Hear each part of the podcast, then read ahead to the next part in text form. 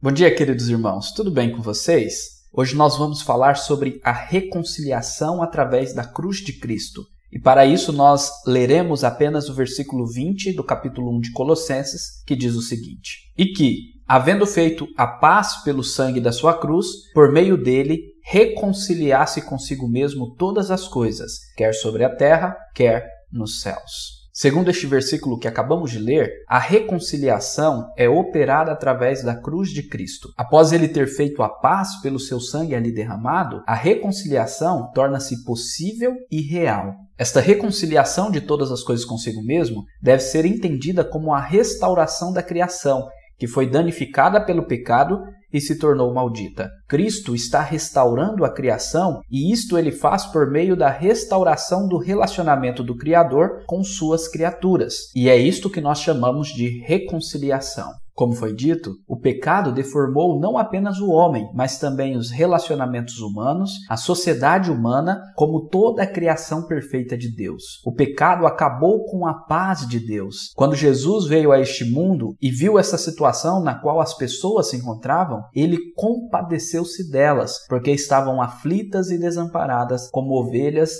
que não tinham o seu pastor. Isso está registrado em Mateus capítulo 9, versículo 36. Desta forma, o texto de Colossenses, no versículo 19, diz que foi do agrado do Senhor não apenas que em Cristo residisse toda a plenitude de Deus, conforme meditamos na devocional passada, mas também que foi do agrado do Senhor e pela sua maravilhosa graça, amor e bondade que Jesus Cristo, havendo feito paz, pelo sangue da sua cruz, por meio dele, reconciliasse consigo mesmo todas as coisas, quer sobre a terra, quer nos céus, conforme o versículo 20. Ora, mas o que significa dizer que Cristo fez a paz pelo sangue na cruz.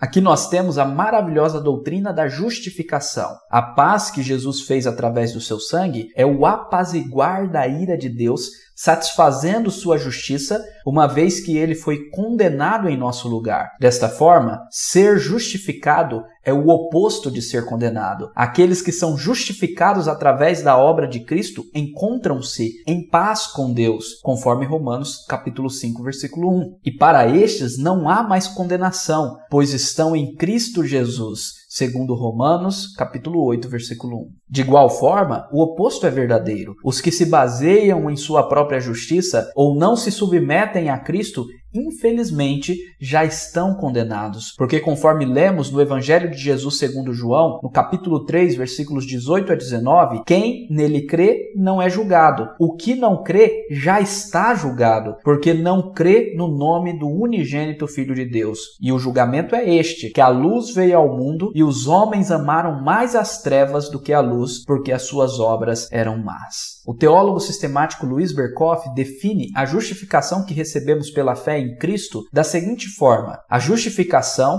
é um ato judicial de Deus no qual ele declara, baseado na justiça de Jesus Cristo, que todas as exigências da lei estão satisfeitas com respeito ao pecador. Isto é, isto é, por sua imensa graça em amar pecadores, Jesus tornou o substituto deles na condenação do pecado, através do sangue da sua cruz, para que nós pudéssemos ser reconciliados com ele, não mediante nossas obras, mas segundo a sua graça e misericórdia. Que notícia maravilhosa! Este é o verdadeiro e puro evangelho. Evangelho. Agora, como responder a esta verdade maravilhosa do Evangelho? Aprendemos que não somos salvos por nossas obras, então não podemos dizer que temos que obedecer a Deus para ele nos aceitar, ou temos que merecer a salvação por nossas atitudes, senão Deus não irá nos perdoar. Nada disso. Essas afirmações são legalistas e não passam de falsa religiosidade. Mas Jesus nos ensinou que a vida eterna chega até nós quando nos arrependemos e cremos no Evangelho. O arrependimento é o entendimento que somos pecadores e que não podemos nos salvar, que precisamos de Cristo e assim abrimos mão de todo o nosso orgulho e soberba para nos humilharmos aos seus pés. A fé, por outro lado, é tanto a entrega total a Cristo fazendo o Senhor da nossa vida, como a confiança plena que Ele é o nosso Salvador e que não é necessário nenhum outro, pois Cristo é suficiente. Por fim, para finalizarmos essa meditação, é importante compreender que a nós,